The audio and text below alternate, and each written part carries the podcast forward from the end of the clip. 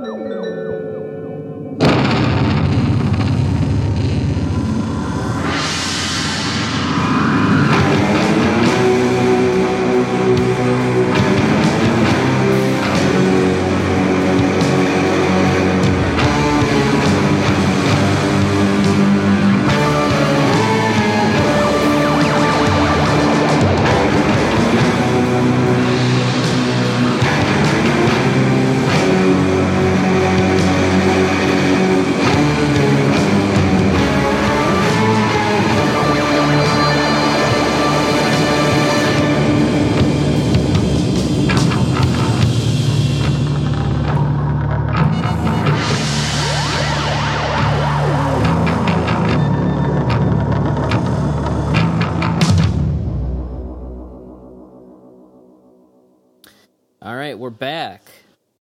Kaiju Transmissions podcast. Uh, my name is Kyle Byrd. And I'm Matt Parmley. Um, what are we What are we doing today, Matt? Uh, we are talking about the Big O, and we are joined by our pretty uh, reoccurring guest host, Mr. Kevin Dierendorf. Hey, Kevin. Howdy, howdy. Yeah, we we we we're, we got some anime here going. You know, I I need I need Kevin to be here to answer my questions usually. Um, the Big I- O. Enthusiasm in your voice, Byrd. I do I ever sound enthusiastic? That's fair. that's just uh you know that's just this is how i talk um so the big o is a anime series um it started in 99 and ended in 2001 or something? Am i or it started in 99 and uh and in 2003 there was a break between the the two seasons. Um anyway this is a show that I uh, always have had people telling me I need to watch until, in, in, including these doofuses.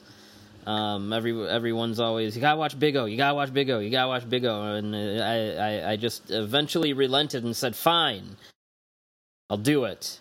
Um, I remember this show from when it was on Adult Swim way back when I was in like high school what the early 2000s um and i i knew some people that watched it but uh you know it wasn't really anything that that i got into but um so the big o um is i i guess it's kind of uh i guess how you would you, you would call this like a cult show now um uh it's not like uh an evangelion or um you know, uh, My Hero Academia or something, where everyone seems to know what it is. Uh, Had it, it had a, a hot minute um, where you know it was, it it was you know more popular stateside than Evangelion because it was on Cartoon Network. And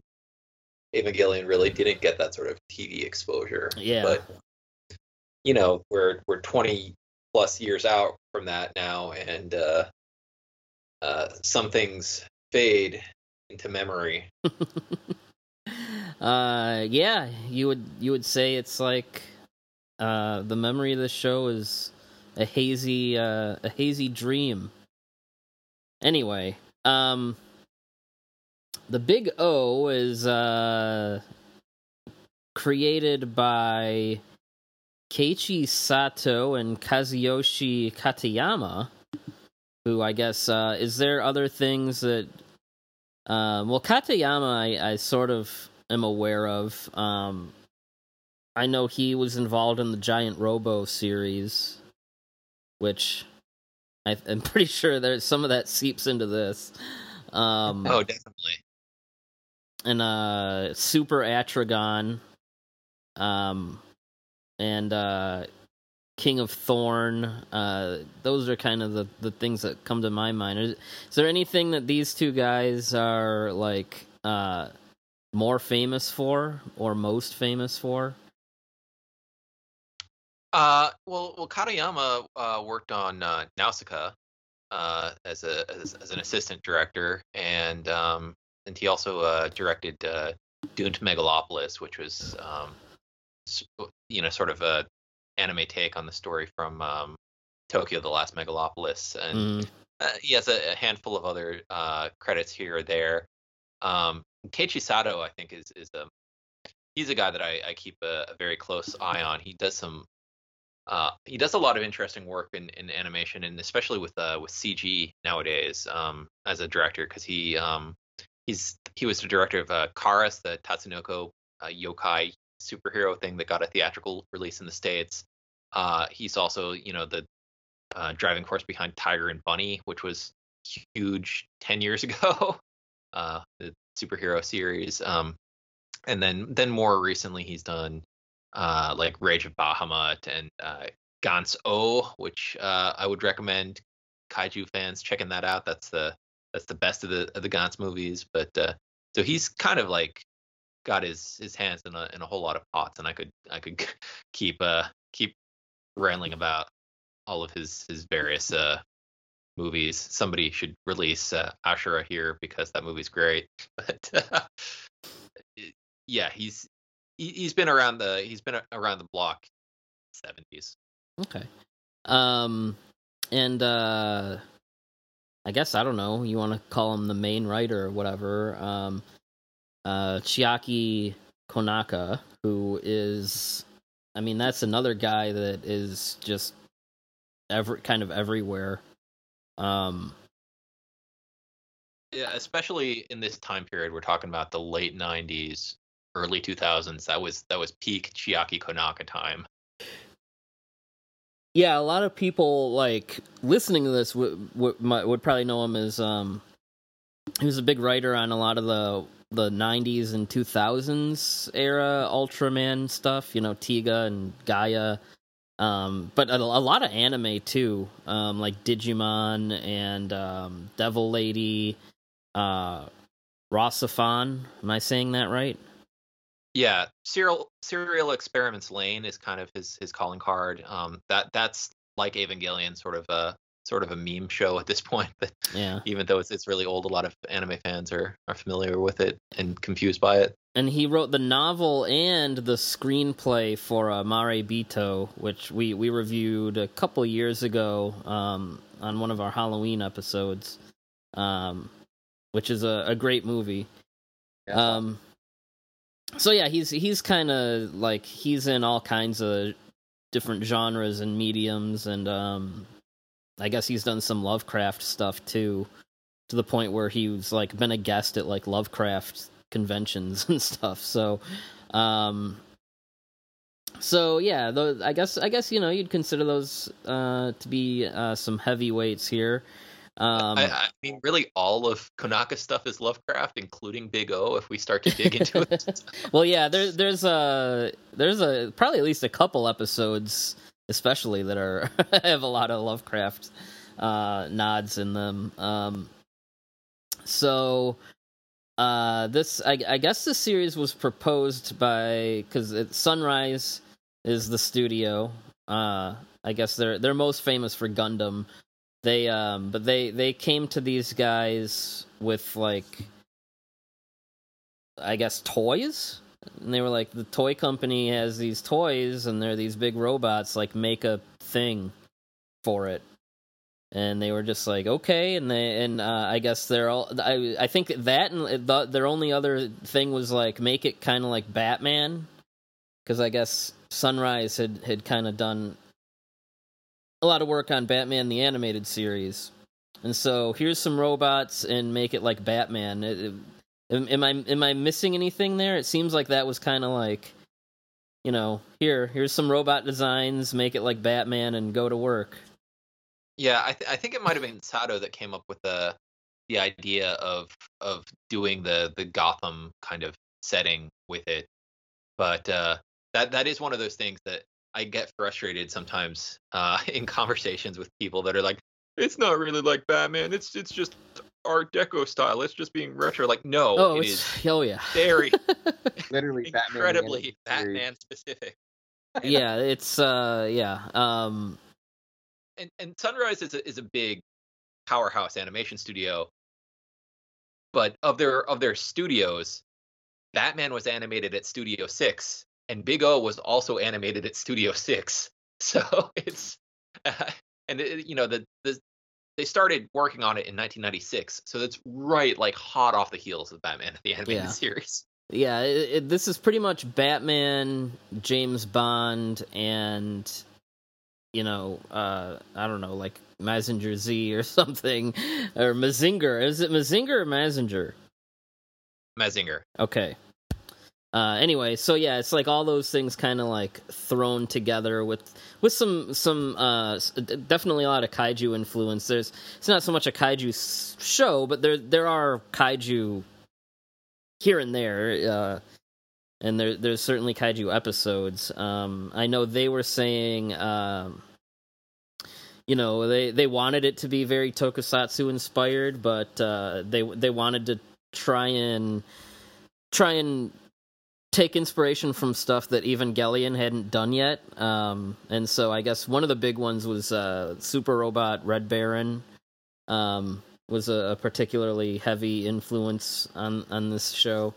Um, but uh, I guess I'll I'll kind of give a general plot rundown. So, um, uh, the the the city Paradigm City, um, which uh, you know they should have had uh, they should have got Weird Al to like do uh, the theme music and do like Guns N' Roses. Uh, take me down to Pa- Paradigm City. um, it is uh, similar to New York. We know it's in the United States, or maybe what was the United States, and everyone has uh, lost, and everyone alive, mostly anyway, um, has no memory of the last forty years. Um, so a lot of the series is um, this character Roger Smith kind of uh, having his own internal monologues about um, you know the, you know about these memories. He says you know sometimes they they just come to you like um, like you know out out of nowhere. Um, so people definitely have sup- suppressed memories. Um, but this guy Roger, he uh, pilots what is called a Megadeus, which I guess is actually called a Megadeus, which I didn't know until about 15 minutes ago, because I only watched the dub. I wish they just said that though. I like that way more. Megadeus sounds like something. do in the toilet. Yeah, it's a me- Sounds mega awful. deuce. Yeah, mega deuce sounds like something Matt would leave in the toilet every morning. Um, anyway, um, he pilots a giant robot. Uh, I'm sorry, mega deuce called uh, Big O, and um, he has uh, his sidekick who is uh, basically Alfred. his name is Norman. um, uh, he is it's the same character.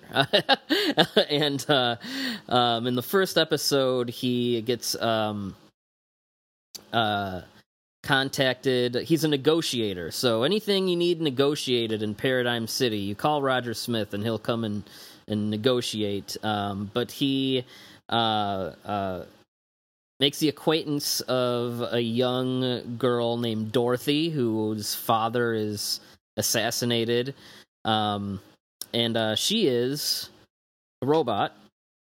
And um, a lot of the series is um, kind of, I guess, between Roger, you know, taking on these negotiation jobs. Uh, it seems like a lot of the time there's someone like a, a mad scientist or former mad scientist or something who um, uh, has access to one of these robots and they they always have some kind of agenda whether it's political or whatever and um, Roger dispatches Big O to to fight those uh, the other robots. And um, uh, sometimes the these uh, mega di- mega mega die I don't know what mega deuces sounds weird. Mega Day, yeah. That sometimes they just wake up on their own, and it's like some kind of uh, some internal thing in them that is like triggers them to wake up. Sometimes they go and find their former owners, um, and uh, we we get a very episodic, especially in the first season, kind of um, either monster or robot of the week. Like I said, sometimes um, you know it's just like oh, there's this giant eel that's pissed at everybody, you know, it, but. Uh, but uh, yeah, it, it does follow a formula, like an episodic format. Um, but even throughout the first season, I see a lot of people say, "Oh, the second season is where it like gets super serialized." But even in the first season, you know, each episode there is kind of like like there is kind of a through line of of plot in the background, um, especially when we get into stuff like uh, the Rosewaters, who are the guys that um, well, I guess which one is the younger one? Is that Alex Rosewater? Yeah, yeah. He he he's like the the the city chairman, and he runs these um these big complexes called the domes, which are dome shaped, but but that's kind of where the rich live. You know, um, you know, rich people and uh, people that are really successful. While while you know your your uh, blue collar and uh, um, uh, uh, you know, third middle class and middle class people, they all live outside the domes.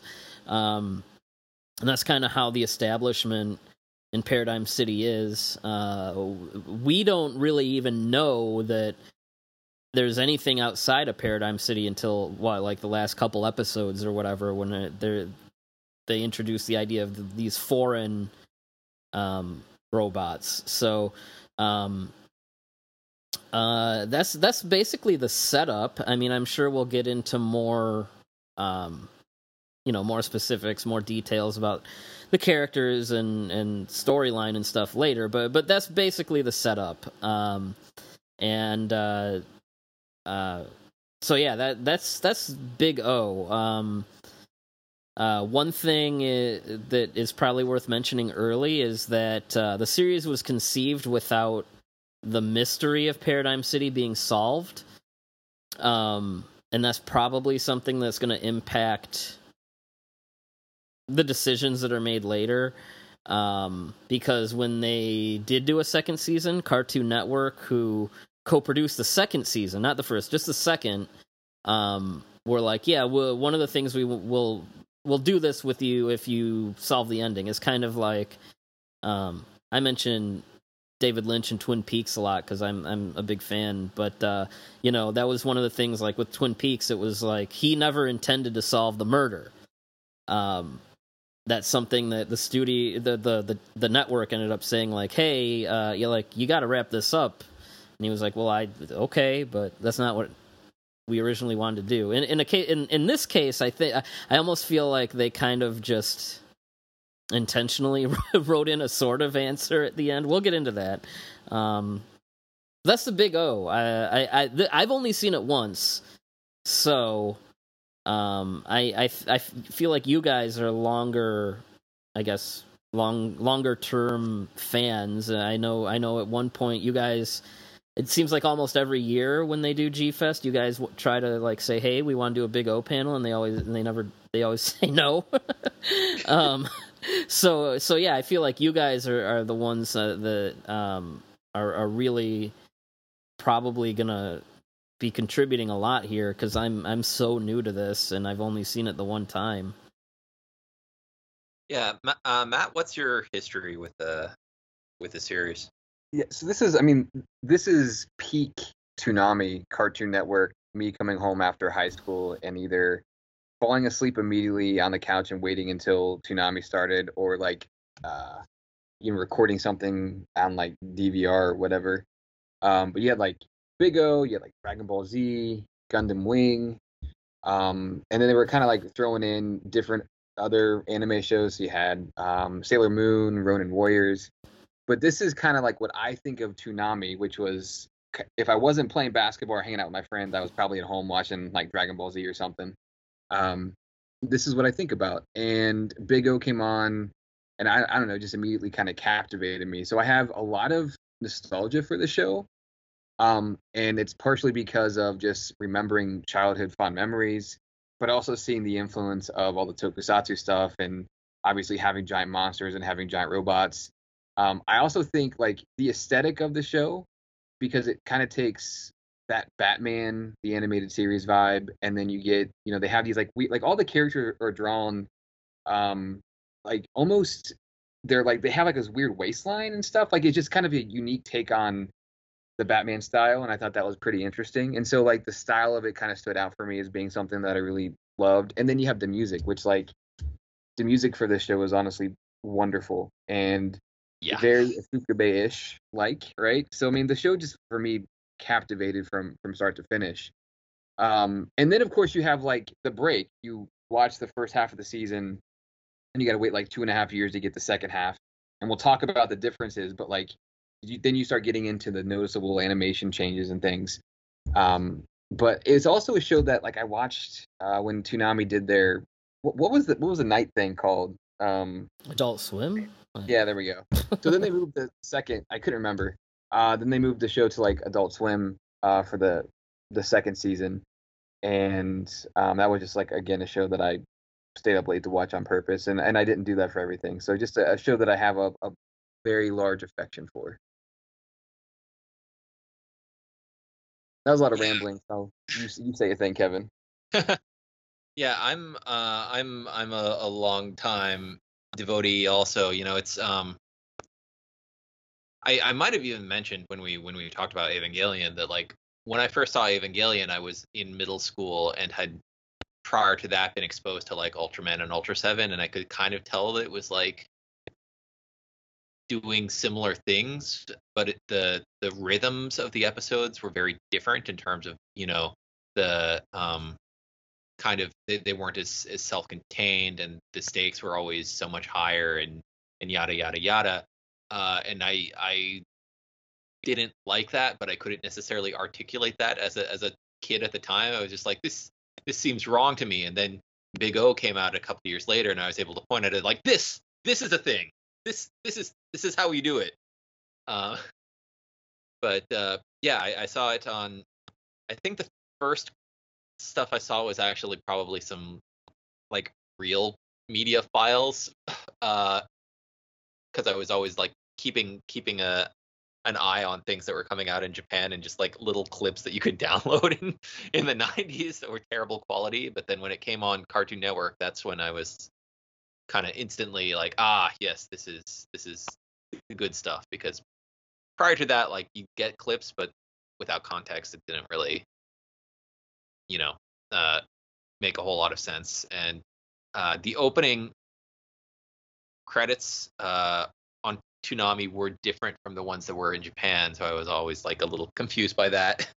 Uh, as a kid, I kind of get get that now that they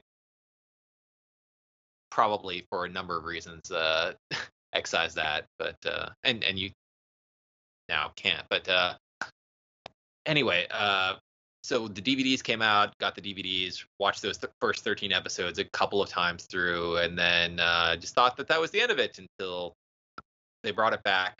Uh, and I was really excited for that, but I never really got as excited for the second season. I would I would watch the episodes when they aired on TV, but I'd always feel like I missed something in between episodes or something that things weren't Yeah. quite clicking. Uh, watching the second season through.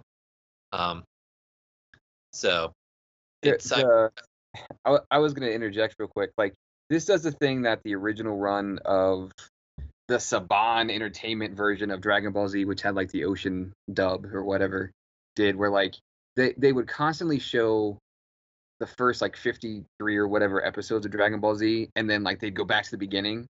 And so like as a kid, not knowing what the situation was with how like the it was being produced and things, I was always so bummed when they got to that end of the story in Dragon Ball Z. I'm like, where's the next episode? And they go back to the beginning with like where Raditz shows up. Same thing with like Big O. Is like you watch the first 13 episodes and you feel like this is incomplete, and then there- there's like that disappointment when they just kind of like, well, we're going back to episode one now. So I don't know if you ever had that same experience, but like that's how I felt when we got to the end of season one. So when I saw season two, I was really excited, and then the difference in like the the animation and stuff was was pretty jarring initially. Yeah, and when they were developing the series, they had an outline for 26 episodes, but I think when they cut it down to 13 episodes, they might have uh, front loaded it pretty hard uh, because they didn't think that they were going to get more than 13 episodes. And then when a couple years pass and they get this order from Cartoon Network of, hey, let's do more of it, it does feel kind of like a different series when it comes back. Um, you know, it's it's especially jarring if you if you watch kind of the if you watch the the end of episode 13 where Roger gives a gives a big speech about like some people like to stand in the rain without an umbrella. That's what it means to live free. And then like it comes back for episode 14, like nominally picking up in the same place, and he's like, "Who am I? What's my backstory?" And you're like, Yeah, what that that first episode is like I watched this with Landon, all right. So like he's in it for the for the monster battles and he, he had a good time with it. But that that first episode he looked at me he's like, Dad, what is this? That episode's crazy. It's weird because uh, that episode, the first episode of the second season, I almost like thought that was like setting up a, a completely new trajectory.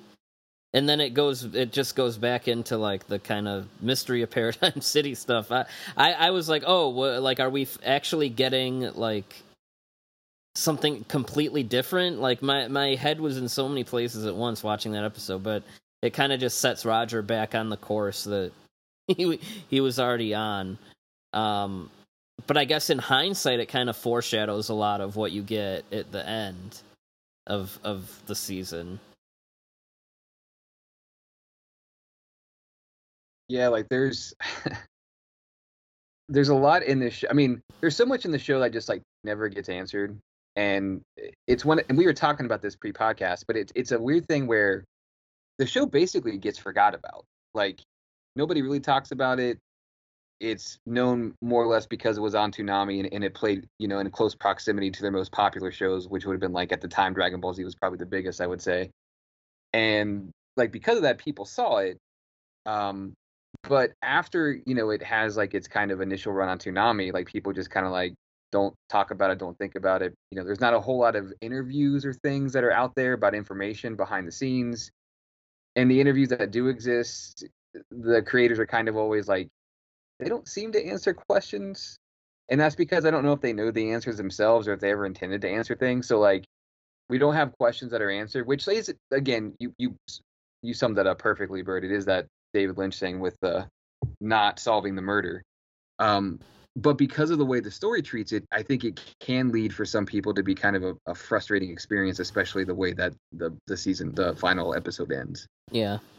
Um. Uh, yeah. I, I. I understand why you know they were like we we want you to solve the mystery, but um, you know it, it seems like it was kind of conceived more as just like a kind of episodic sort of thing. Um.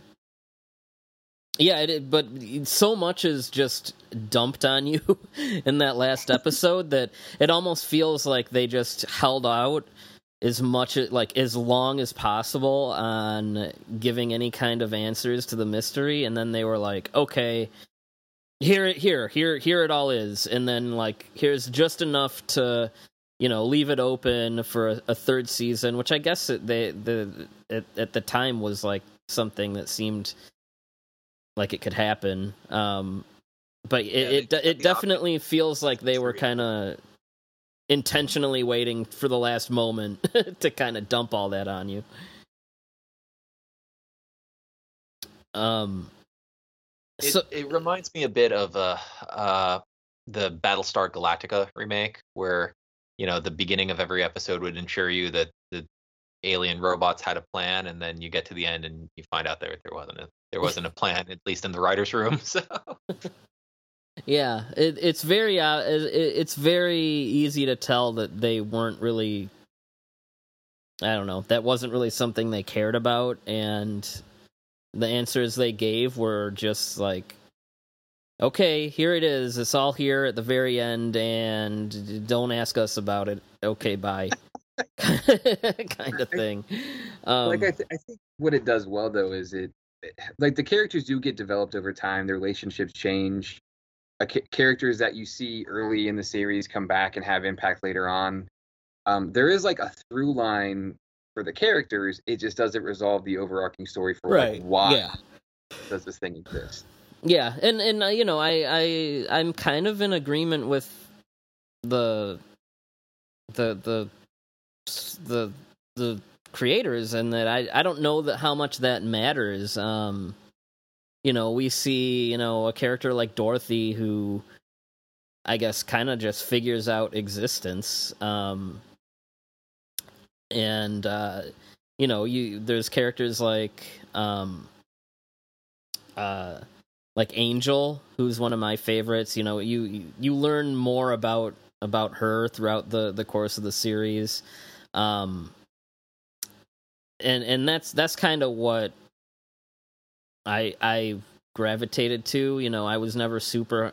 I never felt super hung up on like why is all this happening. It was always like I liked seeing these characters interact with this world, kind of um that that was that was kind of like what kept my interest more than like ooh well i wonder if we're to learn about you know the construction of of the domes or what's outside the city and like stuff like that never really i guess was something that i thought about. Um but uh speaking of characters uh i i think that um we should maybe talk a little bit about the series villains because they're all very um uh, they're they're Batman villains, you know. I, Yeah. Um, and and to the point where they're some of them are so over the top they almost don't even feel like they're in the right show. um, uh, there's uh like a I don't know a cyborg guy that you know is obviously like their version of the Joker. Um, there's Schwarzwald, who's like, uh, who looks like the Scarecrow. Um, like, uh, uh, what's the what's the other guy in the first episode? And he comes Uh, back. He he he comes up. He comes back. Yeah, yeah, Beck. Um, these guys are all just like so wacky that they they almost feel like they're from another series. But um, those are like the recurring villains. Um, and to be honest, I'm I'm more. I mean, I don't know. They're fine, but I I like I like it more when there's like a new character every week that like I don't know, built a robot in, you know, 40 years ago and has no memory or whatever. Like stuff like that was always way more interesting to me.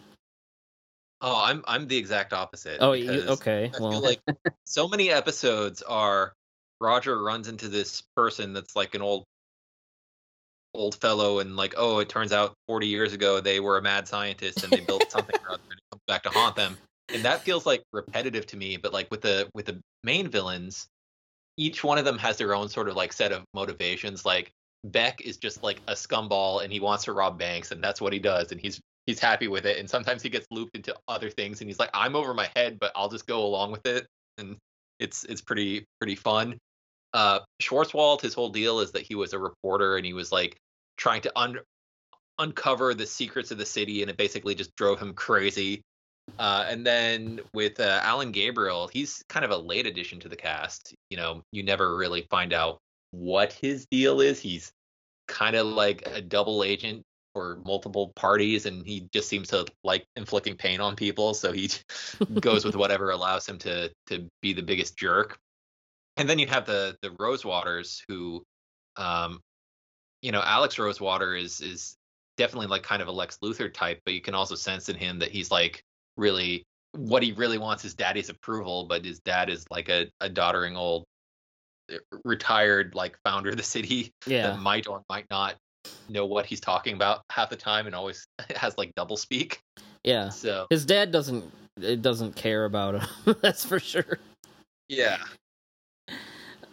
Um so uh, like there's just this, there's such a, a wide range there so i think that that really like i do like a lot of the a lot of the episodes with the you know kind of villain of the weeks um but um i i, think that it's a nice balance between them Yeah, I, I actually I, I agree. I mean, I think I like the recurring villains coming through, but I also enjoy the episodic stuff too because it, it still is very self-contained. Like if you picked a random episode, there's a pretty high chance that you could watch it, especially first season, and like, oh, that was that was kind of interesting. I want to see more. Um, it does it well enough to where like you don't have to see everything, and the show's going to confuse the crap out of you anyway. So like, I, I don't know. you could pick one at random, I think. Um, I also enjoy the over the topness of the villains. Like I, I, I think uh, I don't know how you feel about Beck, but like I don't mind Beck. He's not my favorite character, but I like the fact that he like finds himself in these dumb hijinks. He has to figure out a way. He has to figure out some crazy plan to to get himself out of it, and they, he always ends up screwing it up somehow. Like I, I kind of enjoy that little bit. Um, I really love. I think my favorite is probably Schwarzwald because even though you kind of see him get dismissed early on in the series, you learn later on that his fingerprints have been over like kind of all throughout this whole thing. He's been a driving force behind stuff that's happening, which I think is pretty interesting. He how did he die? I don't. Rem- I'm not remembering. He uh like Was that in the Falls big off- deal fight? Yeah, Yeah, it- it's- it's a- didn't they say later that like he was he was dead way before that?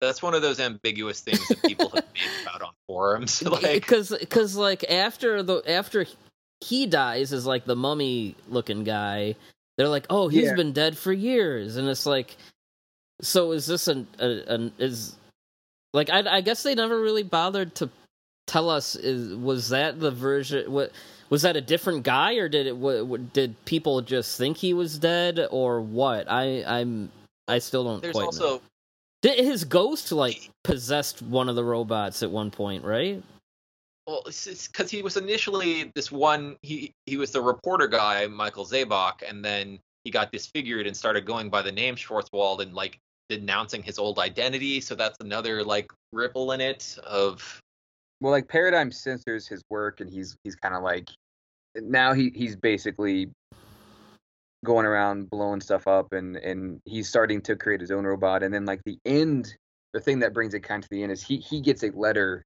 sent to to Roger basically and then that's when it's revealed that oh he's actually been dead for a long time like i feel like it is fairly ambiguous or like is he alive is he dead it's not super clear and does he actually and then he he does appear like to possess the he's like an apparition basically right, right. it's like if there were a third season, I would not be surprised if he returned in some shape or form.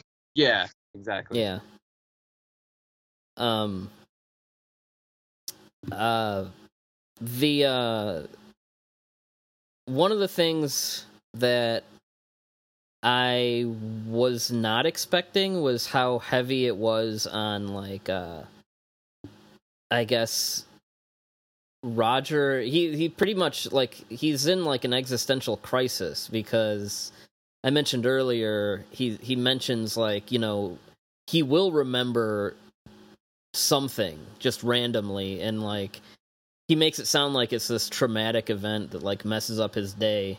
Um but uh i i i i wasn't expecting it to go i guess is hard into the that you know what? That's that that's a great uh comparison i just thought of as like batman and giant robots james bond throw them into dark city and Yeah. and you have the big O, and that that was that uh, wasn't really something I I felt like uh, I I was um, getting into, but uh, as someone that likes stuff like that, um, you know, it was a nice surprise. It's a really interesting blend of all that stuff. Um,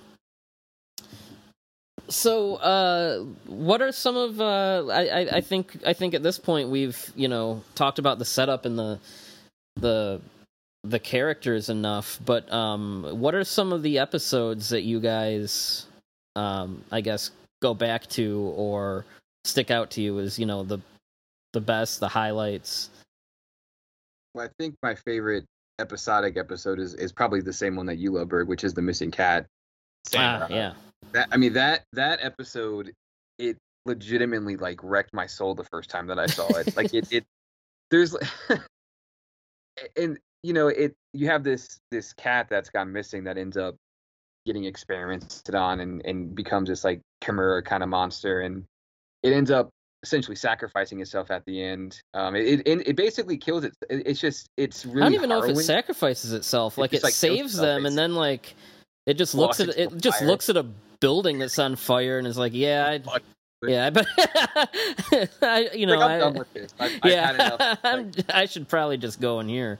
Yeah, yeah, it reminds me of the um, for different reasons, but like it's this animal that gets experimented on, and like it reminds me of the the Full Metal Alchemist thing with the uh the dog and the little girl where they merge them together, and like that episode is the same kind of thing where like it just it it really is soul crushing.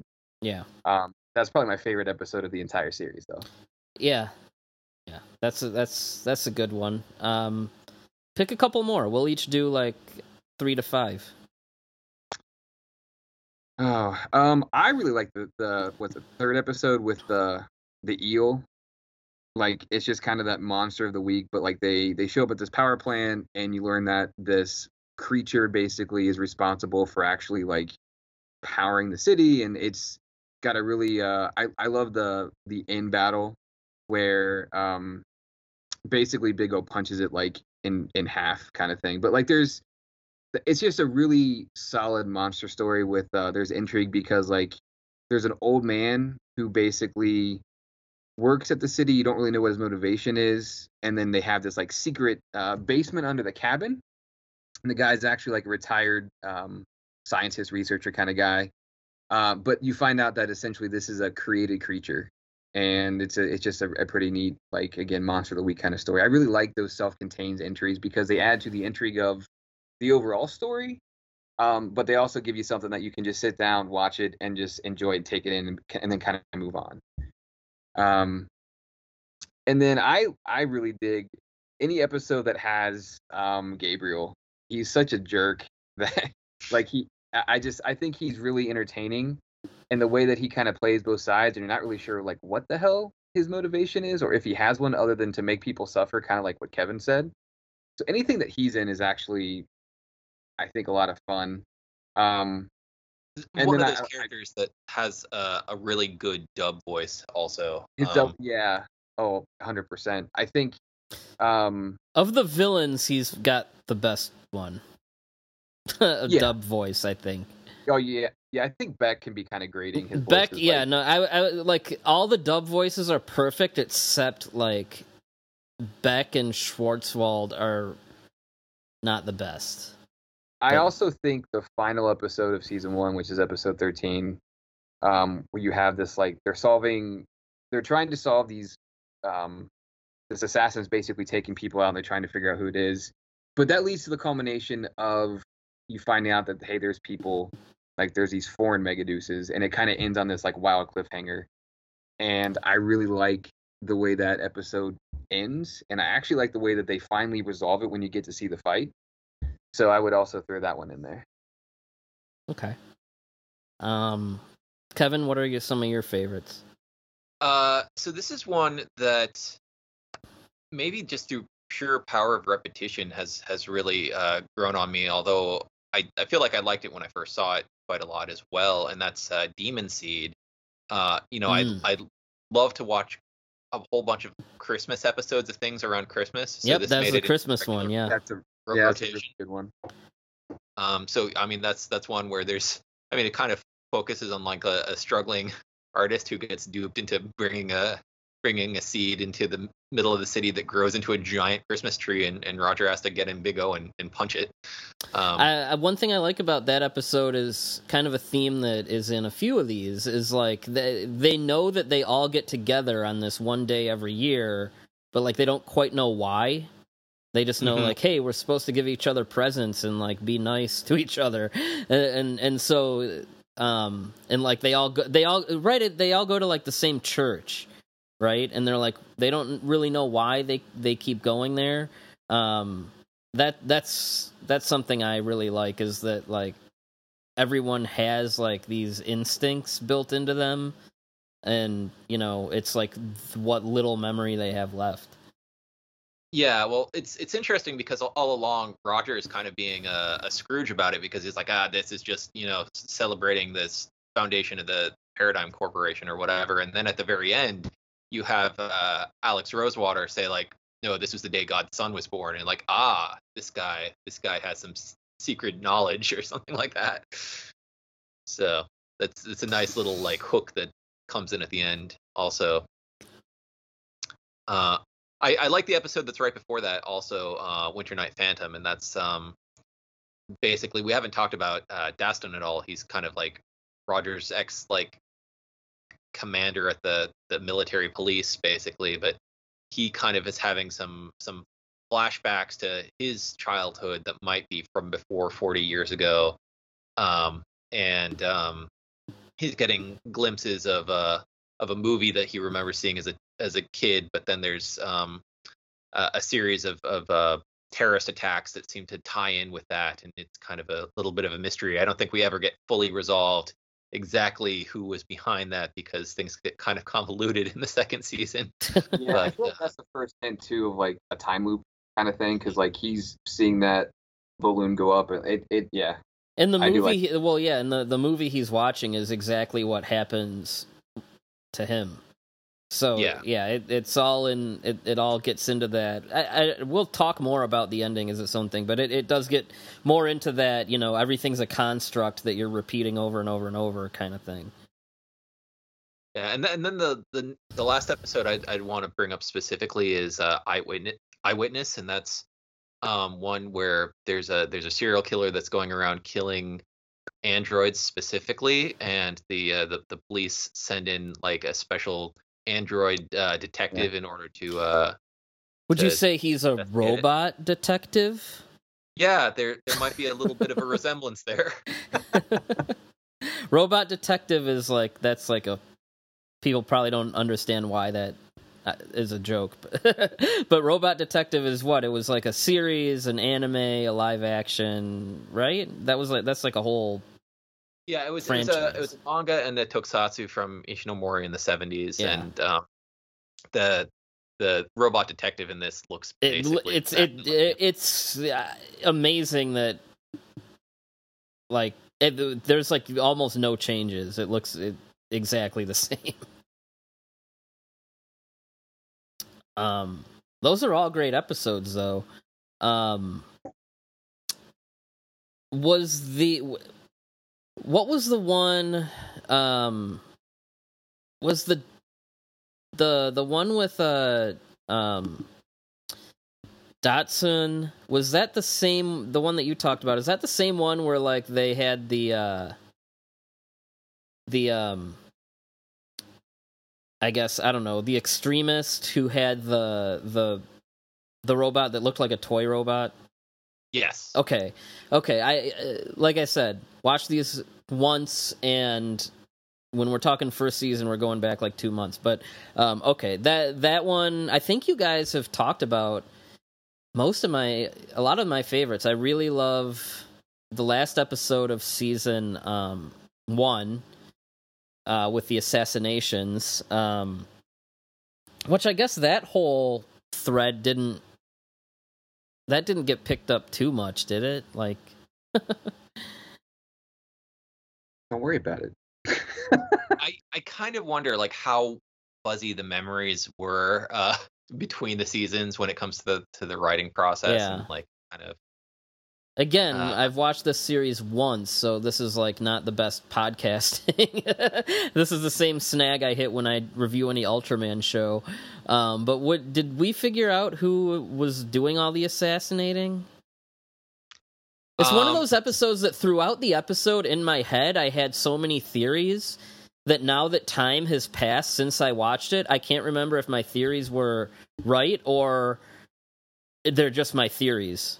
I basically don't know which one is a memory and which one is. This is like very um, fitting for this show. Um, I can't remember if what ha- if if we got an answer that was my, a theory of mine, or I'm like, the- remembering a that's like the- theory is something that happened. Talking about the Red Destiny, the the Right, was- right. Yeah, there was the the like evil angel bot. yeah the the Red Dorothy or whatever. Um, Yeah. she But where did that come from? yeah that's that's one that I don't think ever gets uh, satisfactorily resol- Okay. resolved.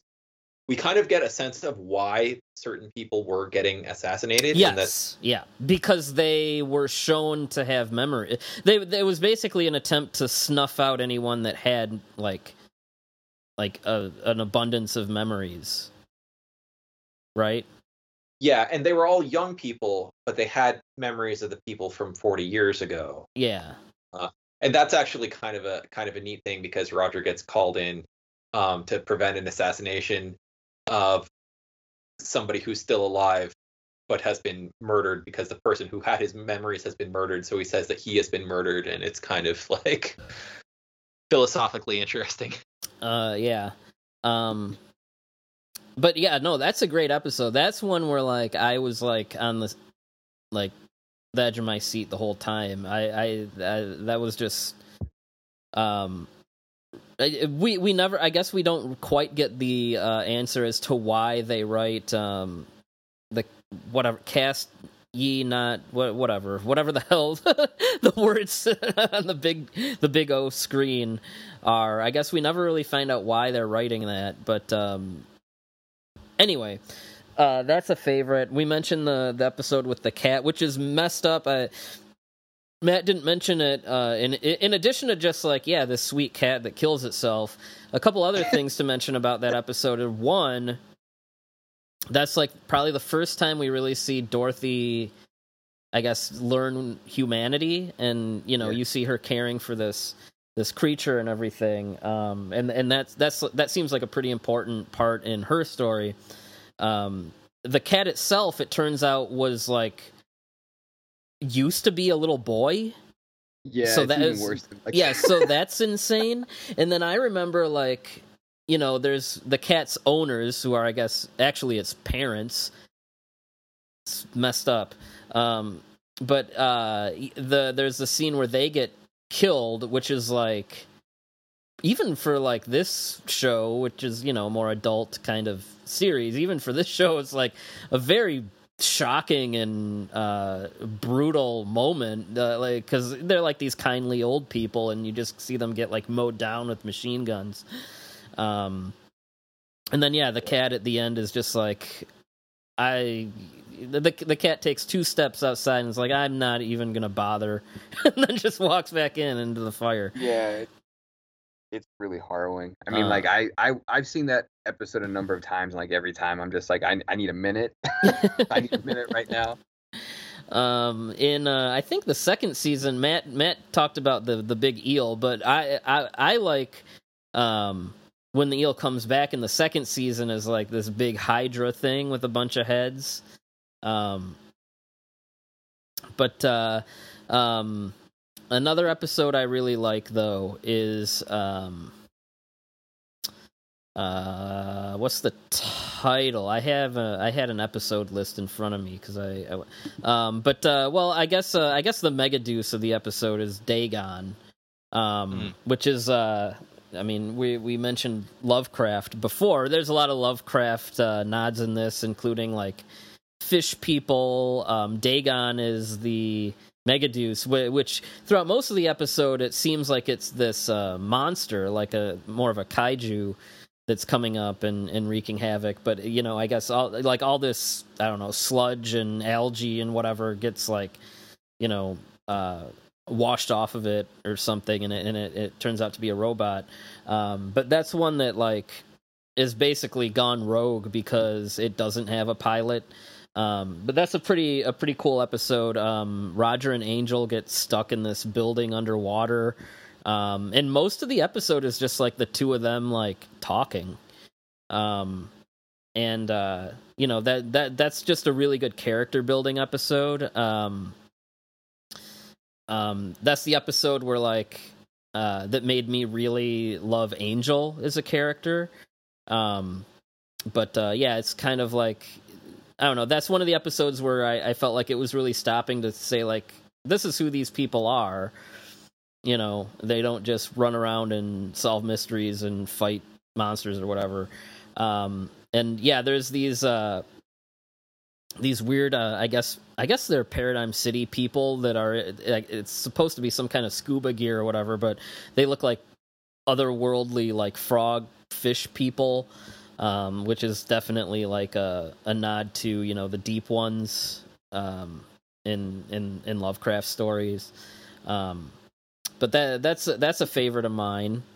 Um, you guys mentioned a lot of the the real standouts. Uh, Demon Seed um, episode is great. Um, I have one more Byrd, which is uh, I really like, and I forgot to mention this Legacy of Amadeus. Is Yeah, is that the one yeah. with the piano playing robot? yeah, like that yeah, one, that's a really good one.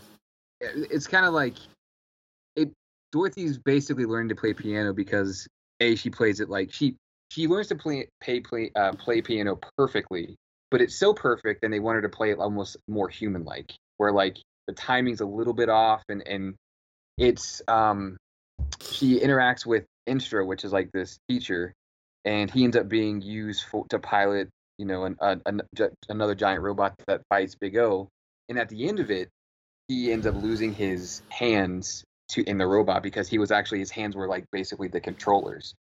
So he has to rip off his uh, his hands at the end, and it's got this kind of like, and then he realizes after he does that like, oh shit, I'm actually born. I was created to be a pianist, but now he can't play, and so like there's that going on, and then you have Dorothy learning to play piano, and it's she's as the series progresses, like she's becoming more and more human, and I think that's just like a really strong episode into showing all those things. Yeah. Um uh there's another episode later on where um which one is which is the episode where Roger and Angel like I don't know, kind of like I don't want to say fall in love, but like um it's in the second season. Are, are are you thinking of like Stripes maybe? Yeah, probably. Um The the the Ultra Seven episode? Yeah, yeah, that's where her um I don't know, her we finally learn what her uh I guess motivation, but we finally learn like who she works for and Yeah. how they're, you know, basically at odds with Paradigm City. Um I really like that episode. Again, that's just a good like kind of character episode. Um I like that the show every the show has episodes like that where like it does kind of slow down a little bit you know even in the second season where it seems like you know they're they are trying to go a little bit bigger with it um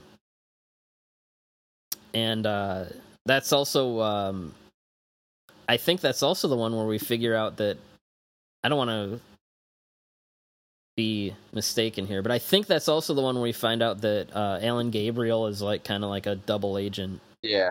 Yep. Yeah. yeah, yeah, that's a good one too. Um, um, as far as uh, characters go, uh, who who do you guys do? You guys ship Roger and Angel or Roger and Dorothy? Yeah, that's an interesting. I mean, I, I think the chemistry bet- for between Roger and Angel, like it seems to be clearly kind of building that way. I do think that like towards the end of the series, you get that more love triangle, and then I think uh, Angel and, and Dorothy have some words over Roger, which is kind of like a interesting dynamic.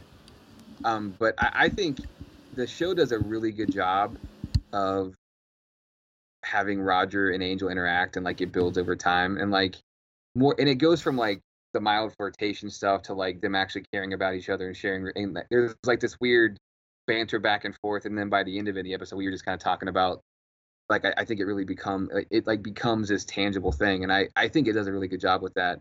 Well, Roger we we see them go from like the beginning of the show, they don't like each other, then they get kind of flirty, and then they start to learn about each other, respect each other, and like you said, it's like a you actually kind of see how they evolve over time. Yeah. But what what Yeah. what what what about Dorothy? I always saw that as like the I mean not like father daughter kind of thing but like I don't know it, it's one of those things where the show doesn't do enough with that necessarily but it's also because Dorothy isn't quite realizing that her humanity hasn't come all the way through but you do get flickers of it so like I mean, I think it's good writing, but it doesn't do do it for me the way that like Roger and Angel, because the show's selling you that up front.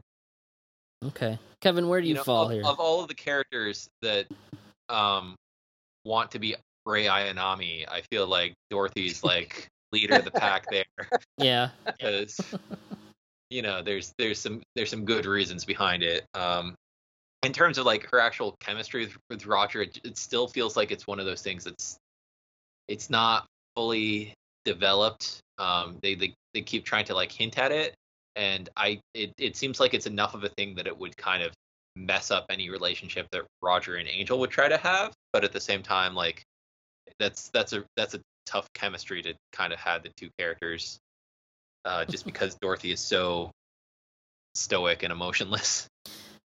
would yeah. Uh, poor Yeah. Dorothy, she's trying, but it wouldn't work out. Uh, um, how old is she supposed to be? Is there like a weird thing there too? How old is anyone supposed to be? Yeah, that's- that's. I mean, yeah, that's that's crazy. that's not a bad question. Um, yeah, I I do like how Roger eventually. It's it's obvious that he cares for her, but like anytime she kind of goes a little overboard into like the hey, like I think we could be a thing. He just kind of like shuts down. like he doesn't like he just won't even like he just will not talk to her. He'll just be like, "Yes, okay, let's go now."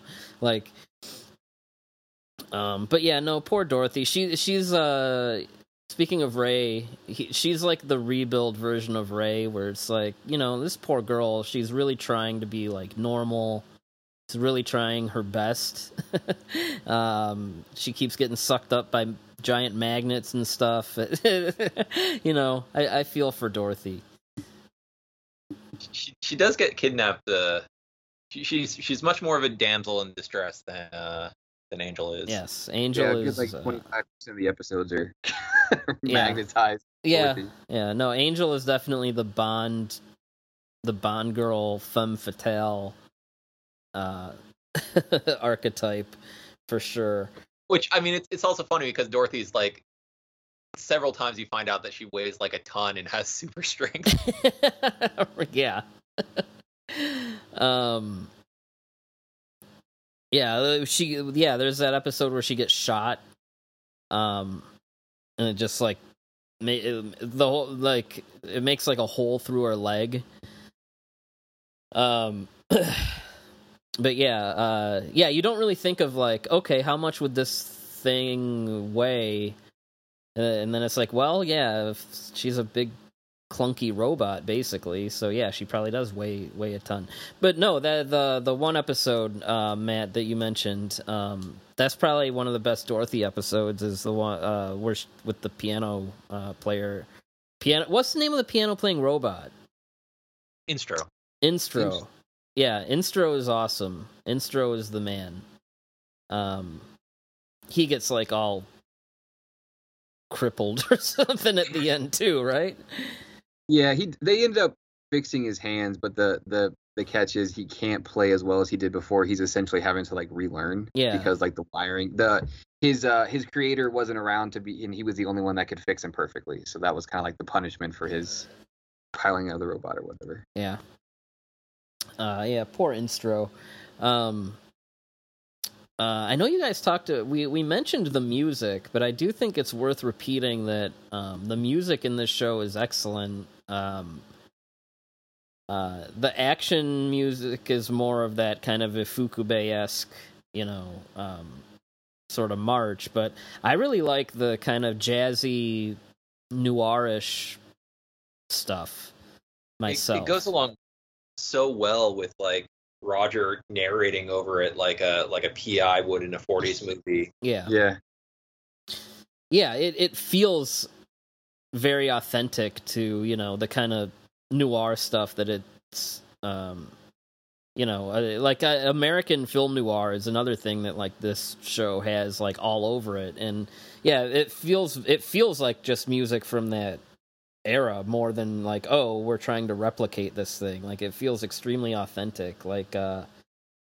um, it's not often that I watch shows or movies where I feel like I could listen to the score like front to back uh, as its own like as like an album and I haven't for this, but I feel like I could easily. Um, I really like all the music in it.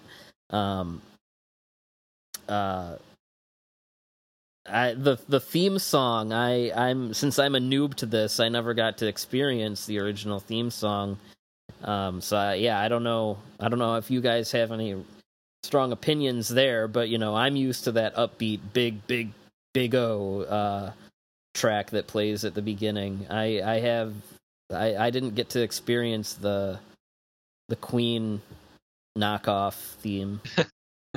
yeah, I can I can speak a, a bit to that. I'll I'll first say that like yeah, this is definitely like top five OSTs for me. Um, and the the guy that composed it has done a bunch of other stuff, like he did the Ultraman Mebius OST also, but just nothing is nothing is um powerful. I think you know there's there's so much bombast in in some of the some of the you know robot battle scenes, and then you know the really kind of creepy investigation scenes, and it's it is one that I would you know gladly just listen to the OST for. There's not a whole lot of series that I would that I would do that. Um, as for the openings, I I have a strong attachment to the uh to that first um, Big O opening, uh, which was um, a kind of a kind of very uh, Flash Gordon-y, uh, and that's why it was not uh, not on the most recent Blu-ray release, unfortunately. Isn't it just like fear that someone might try to say it's plagiarized? Yeah, yeah, that's exactly what it is. It's like it's, something that might happen deal. and might not even be like provable. yeah, it's the same deal with the the, the uh, Chariots of Fire music that got uh, taken out of um, Gunbuster, where they're like just so so concerned over it. And I think they have um, credited Brian May at, at certain points for it, which might have been might have been a mistake or not, depending on how much uh, plausible deniability they want there. um, it, I mean, I, I think it's cool that there's two different Japanese giant robot shows that have Brian May uh, doing opening opening music for them because there's also you know um, Starfleet uh, or or X Bomber. Um, but uh, but yeah, like the, the that combination of the you know sort of Flash Gordon inspired um, opening, which which by the way, uh, uh, the I, I was thinking I think it's Ruina Guy that did the, the the opening has like a bunch of Queen inspired music. Like there's a, a Queen very Queenish track uh, in Ranma One Half. There's a very Queen sounding track in uh, Chobits, and this is the only one that seems like it's ever been an issue. So that's that's one thing. Um, but but then also the visuals for it are pure like Ultra Seven, where Mhm. it's you know silhouettes traveling in front of a um, basically like a lava lamp sort of background. Uh, and again, that's one of those things that some people are like, ah, it's this isn't this isn't really Ultra Seven, and like, ah, but but it is. Yeah, it is, and I am also pro the original opening. That's I, I- the the the one that on the the Blu-ray just doesn't it it can't hold a candle to the original. So did It- that that theme song on the Blu-ray? You know, the theme song that I know is the intro. Like, is th- is that? I think it showed up in an episode somewhere. But what what was? Where did that music come from? That was composed for uh, a re-airing, so I think when it shows up in the episode, it's actually replacing the uh, original opening when that was in. Okay. Um, okay. Now, what's what's interesting is uh, they keep the second opening as background music in throughout the show, um, even though the second opening was never aired in the U.S. because that that one was very sort of uh, Gerry Anderson UFO inspired. Um, so uh, Was that for season two? yeah, that was a season two opening. Okay. Uh, and but but they they they they have it as as background music throughout season two. Is that sort of That's probably just something that got like sl- slipped through the cracks. yeah. I, I, you know, it's it's either that or the, it was just in so many places that they couldn't find something appropriate to replace it with, or or maybe they just didn't care that much. Um, it's you know, the second opening I'm not as attached to as the first opening. Like I think it's neat that they did a UFO homage, but um, because that one w- was never brought to the states, uh, you know, kind of like well, whatever. But um, UFO did UFO never come out here? uh, UFO came out here. Oh, Uh, just just the just that that opening credit Ah, sequence right, for the right, second right. season never came came here. Um, no, the music in this is is excellent.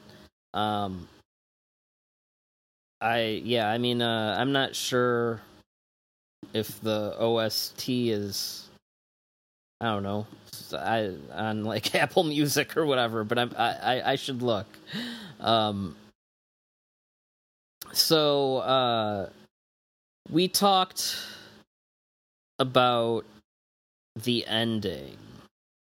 Uh, and I, I think that kind of needs to uh, be addressed in, I guess, a little bit more detail. Um, well, I guess before we do that, because some of this might play into that, I'm sure if someone listening who is like a big nerd for, for Big O is probably wondering, like, are we going to bring up symbolism?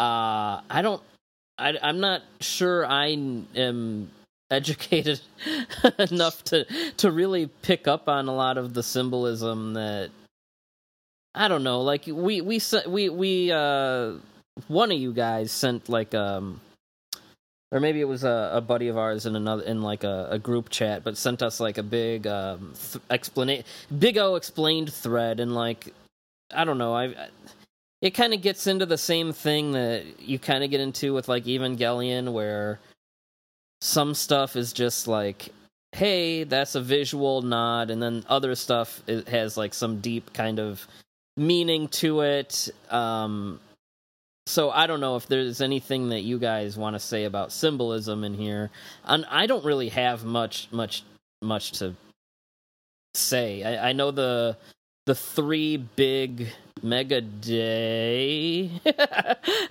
I guess, i'm not sure how to say that. Um are are i guess uh, named after jewish mythological creatures um or uh or their allegories for them or inspired by them with uh big o being behemoth big duo being ziz um which is a creature of the sky um behemoth is a creature of the land, and then Leviathan, which is the big Fau um, parallel, is uh, the the the water um, god or the water creature. Um, be- because there are uh, me- me- megadei that are uh, named Leviathan and, and Behemoth, so I didn't didn't pick up on that. I just assumed those were separate. Yeah, like the Leviathan. Um, it, it's there's a biblical sea monster that that's like the Leviathan. Then you have Behemoth, which is from the Book of Job, which would be the uh, from Judaism. But yeah, like there's like there's some of that stuff going on. But I, I in this show it just uh, super feels like window dressing than anything else. yeah, it it definitely doesn't seem as prominent as you know Evangelion, something like Evangelion. Mhm. Um, but yeah, I know there's all kinds of reads on things like the uh, the red balloon um, that shows up a lot, uh, things like that. But um, I don't know. To me, there was never anything strikingly obvious about what a lot of that stuff represented, and I mean, I'm more than willing to admit that that could just be my ignorance, you know, coming into play. But um, uh, yeah, I, I it, it it it it seems more like it's just you know trying to give us imagery that is striking and and surreal um more Yeah. than you know any going out of its way to to draw some some you know parallel to the bible or or mythological stuff So I mean, the the tomatoes as a symbol are basically n- hardly even a symbol because they come out and spell it out so many times. as what symbol they they are. Um, Yeah. Memories are kind of an interesting thing in the show because even that is something that's a little confusing. Is what are they? How do they work? Um, so that's that's one of those symbols that you can kind of argue is like a, a legit mechanic in the in in the world of the show, but also kind of something that's symbolic and that plays into the whole, you know, like Justin would say, Gnostic argument of like, well, how how important is the is the knowledge of the past and and yada yada yada. Yeah. Um, you know, I think all of the symbolism involving the stage is very obvious uh, in terms of like, oh, we're all actors and we're playing our parts. Uh, but in terms of Well, how literal show it to needs to be, it's very confusing. Yeah, like um our friend Brian, I'm I'm looking at this thread that he sent us, which is a whole wacky wormhole. But um, you know, this uh I, this writer on this forum saying, you know, the red balloon identifies glitches in Rosewater's scenario, um, including um the Union, the Three, Megadai, uh, Young Dastun, and uh, Rowan. Um, his conclusion is Roger is a clone and destined to die. Um, it is likely that Angel can't bear this, and thus, as the director, keeps the infinite loop going despite her knowledge that she will lose her memory every time. I mean, there's some interesting kind of brain candy in some of this, but nothing that I would.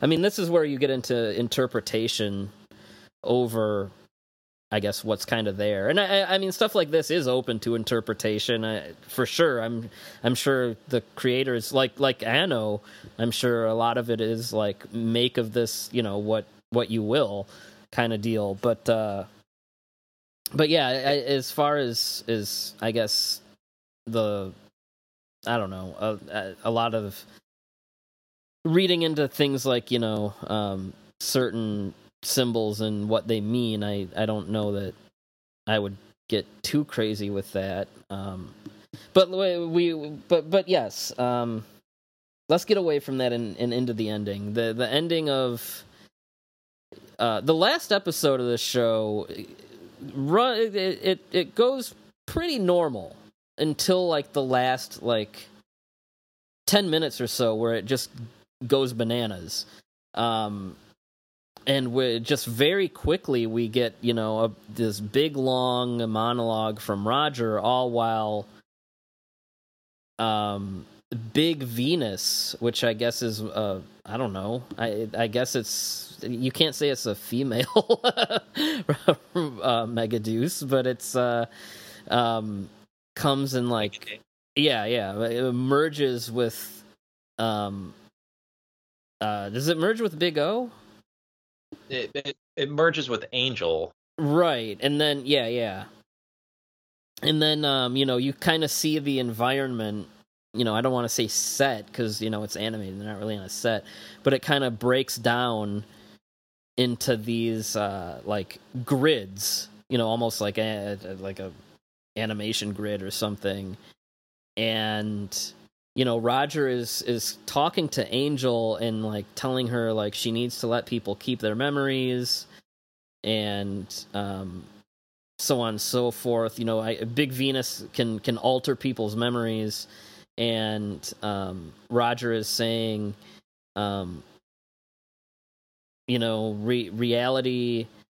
Uh, you know, Venus can can rewrite reality uh, or alter people's memories and and and things like that.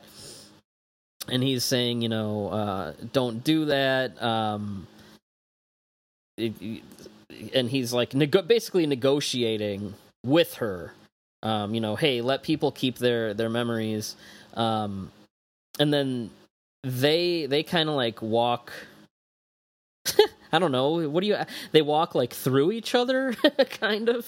Um and then and then uh you see roger with angel and dorothy and roger is able to confront angel as um, I guess this kind of uh, this director or stage manager or author or something, um, and uh, but uh,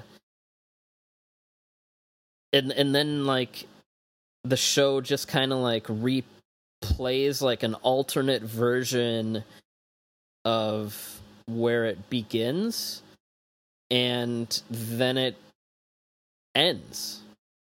And you know you see angels i guess director or whatever um parallel parallel character like writing in a in like a journal um yeah and then and then the show ends. And so like big o seasons one and two like the whole thing is pretty you know there's a lot of mystery stuff that doesn't get explained but it, more or less pretty straightforward. And then that ending happens and you're just like what just what just happened to me? Um like er- earlier in the same episode like dastun is having like an existential nightmare because he like sees himself as a child walk into a theater and and watch a movie that he is starring in that he has no recollection of like a movie about his life. And he just comes in and starts like wailing on the kid because what what the hell would you do in this situation? So th- there's definitely some like what the what the hell is going on uh leading up to this um but you know reality is glitching is as good an explanation as as any you know kind of come to that Yeah. but yeah i don't think anybody was prepared for for the ending as as we got because it was just very there's there's kind of a neat idea behind it in that i think it's it's almost like directly it's very meta and that's sort of confronting a whole lot of the the speculation that you you know you see and this is granted speculation that the show itself has is complicit in setting up so you know uh but you see you see roger like early on in the episode he's like sinking into the ocean and he has these flashes of memory. It's like oh there was a great war and there was an apocalypse and and i was brainwashed as a child to have these fake memories and he's like no no that's not true. Then he has another another vision and he sees like new york as it was you know sort of in the you know 30s or whatever uh that he had another flashback of he's like oh no that's also not true. And then he sees himself like as a robot being mass produced and he's like no that's also not true. And and then he he comes up and, and confronts uh big venus and he's like i don't know anything about myself but i do know that i don't want to know. And that's kind of that might be kind of the an act of rebellion against the whole idea of explaining everything to begin with yeah, it's it's an interesting ending. Um, you know, we we kind of get the idea that Roger's story is like a TV show, and um, you know, and and we see you know Angel being you know her you know hanging out and being kind of like con- consoled by. Uh, who I I don't know the actors or who I don't know, uh, but Roger and Dorothy essentially in that control room. Um, but you know I, i've seen you know people say you know um, roger not having his watch at the end implies that the mega die mega day uh megadeuses are no longer a thing. Um uh so you know okay this is like her last rewrite for this and she's just gonna let it be whatever. I do think that there is something to say about the you know what what we were saying the gnostic approach to this whole thing is is that you know Roger throughout all of this his ultimate goal isn't you know he's like one of the only characters that really isn't so much hung up on like finding his old memories. Like Angel she wants to find memories like uh she wants to sell memories. And and you know there's a like this idea that you know memories are like on the on these like drives. And you know they can be sold or or or whatever on like a black market. But um you know roger really doesn't seem all that interested in figuring out who he is where he's from you know and he says he says throughout the series you know his his goal is to live life you know as it is as he is. And so he's he's just kind of like yeah whatever it was it's not important right now. He, it's kind of like a i want to live in the now kind of um kind of thing to like use that cliche you know live for the moment kind of thing. That that seems like the kind of person he is. And uh he's he he's at he's he's like he hates when memories pop up. He's like i i don't want to know this. Like i don't care.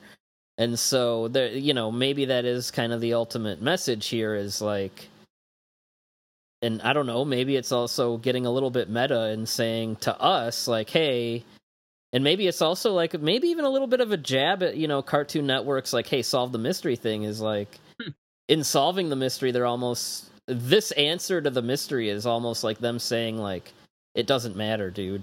and and and you know, I remember after I watched this episode, I messaged you guys and I'm like, I don't know if I love this ending or if I hate it. And Kevin was like, "Well, from an Evangelion fan, you know, that sounds that sounds like the right response."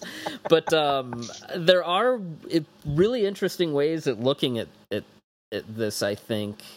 And I I do kind of like my little read that like in giving the answer, they also were able to tell us that the mystery never mattered all along. I don't know. Mm-hmm. I don't know. I, I'm I'm curious to hear what you guys yeah think of I, I feel like you know the this the mystery sets up the question about how much do memories matter, and the answer is well they don't, and then it directs you to follow these characters, watch them progress through the series, and then you get this weird like, are they clones? How many people are actually robots? You find out like the we haven't talked about him, but and I can't remember his name, but like Roger goes to this informant that, like throughout the entire series who's giving him these these tips basically and you find out in the last episode he's actually also a robot. Everybody's a tomato. Uh, they have that bit where like you find that there's the thing with angel where not only does she have like scars on her back from abuse like she's like you, she, she's always talking about getting her wings and things and then like you you eventually see she's actually been abused and she's got these scars on her back and then she literally becomes an angel with wings later on. It's like some of that stuff's on the nose but what i what i like about the series is that with the way that it ends the memories and looking back at the past um weren't the issue the issue was like how they develop and they live as people today i think there's something i mean a very on the nose read is just like you're always living in the past. You're never going to see what's directly in front of you. And I feel like that's kind of how the episode leads off on just like the most basic way. Now, as far as like what actually happens in the show, I have no idea. And I have a question actually because like how much clout does the whole like was there going to be a season three even planned? Like I know we talked about um Konaka having like another idea. Yeah. But like did that ever get get anywhere because I can't seem to find any sort of news or sources I've that suggest. I've seen like, like uh, mentions of it, like, and I know I know Konaka was quoted a couple times talking about like, oh, we're talking, but especially if you know your read on the end of the show, like mine is like, oh, well, maybe. Maybe all the maybe getting hung up on the past isn't something we should be doing. Um, it is interesting to think about how a third season would be handled. Now, Kevin, I know you were uh, trying to pipe in a minute ago, but um, but yeah, that's this is a, a, a Kevin question as far as like how far they got into anything, if anything, on a third. Yeah, so so we've gotten um, you know kind of mentions from from Adult Swim specifically, uh, where people kind of were asking them about season three, and they just said, well, Tanaka has ideas, but the ratings aren't very good and the DVD sales aren't very good. And, you know, at this rate, we can't justify it. And that's where it ended. so. Yeah, I guess my question is like, were they, would the ending to season two have been different if season three had like any real traction? Like, how different would it have been? I can't imagine just because of the amount of time it would have taken in development. Like he wouldn't be able to to change the ending on the fly based on the episodes already airing, um, not getting good ratings. So uh, I, I think that I, I think that it might, you know, really, really, really long shot. Maybe they had some like canned alternate ending if, if things were doing like crazy numbers. But what I imagine they would probably do is they would just kind of do like a soft reboot or something like that if if they if they really wanted to to bring it back. And uh, that's something that happens from time to time. If you look at like Tenchi Universe versus Tenchi in Tokyo, like or something like that, it's like yeah, it's the same franchise, but it's kind of a different show. What was your uh, take on the? Uh, I I interrupted with my question. What was your take on the on the ending, Kevin? Uh, I I I was definitely flabbergasted by it, and it's it's one of those. It's it's one of those uh, endings that there's so many there's so many bad endings out there, you know. Um, think about like the way the Berserk anime ends if you aren't aware of the manga, or uh, the first time you see end of Evangelion with somebody, or or so on and so forth. Um, it it's just you just sit there like in shock afterwards, and uh, yeah, definitely that this is this is one of those that you know we've we've had a long time to to digest it, um, and and seeing birds. uh complete confusion. I was like, oh, did did we not warn you about that? but um, I do think that you know, as as we've been you know talking talking it through, there are kind of definitely some some strong themes that we can come out of with that, you know, and and you know, but like we were saying, Roger is a negotiator. He's not a PI, despite you know the cinematic language of the show basically having him be a PI. He's not really somebody whose job it is to investigate backstory to things. So, from that perspective, him basically haggling with God to get the city back to where it was uh, makes sense. Uh, just as you know, somebody who likes things to make sense, I I I get frustrated when I'm like, okay, but like, why does Paradigm City question mark. Uh, and i kind of like that's a that's a hang up that i have myself.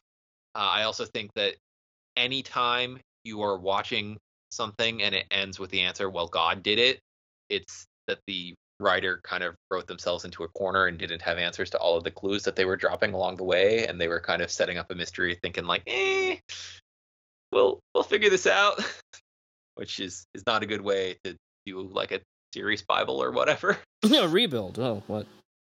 Yeah, yeah. um, as someone who doesn't always need things to make sense, um, I think the where I where I would meet in the middle with you is kind of what you were saying about right being written into a corner like in season one and two, but it's it's first referenced in season one, I believe, maybe in the last episode episode of the season. I'm not, I don't quite remember, but you know, you get into this whole. There were kids with barcodes, and Rosewater Senior was like writing memories into them, and one of them is kind of implied it was Roger as a kid Mm-hmm. And then it almost seems like that's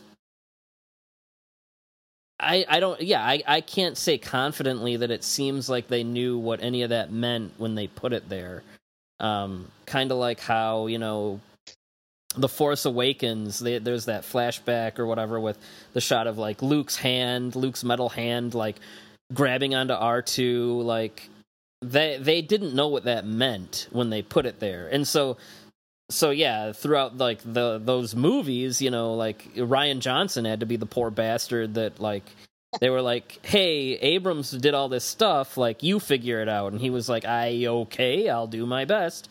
And so he had to like keep rewriting the episode uh episode 8. So it,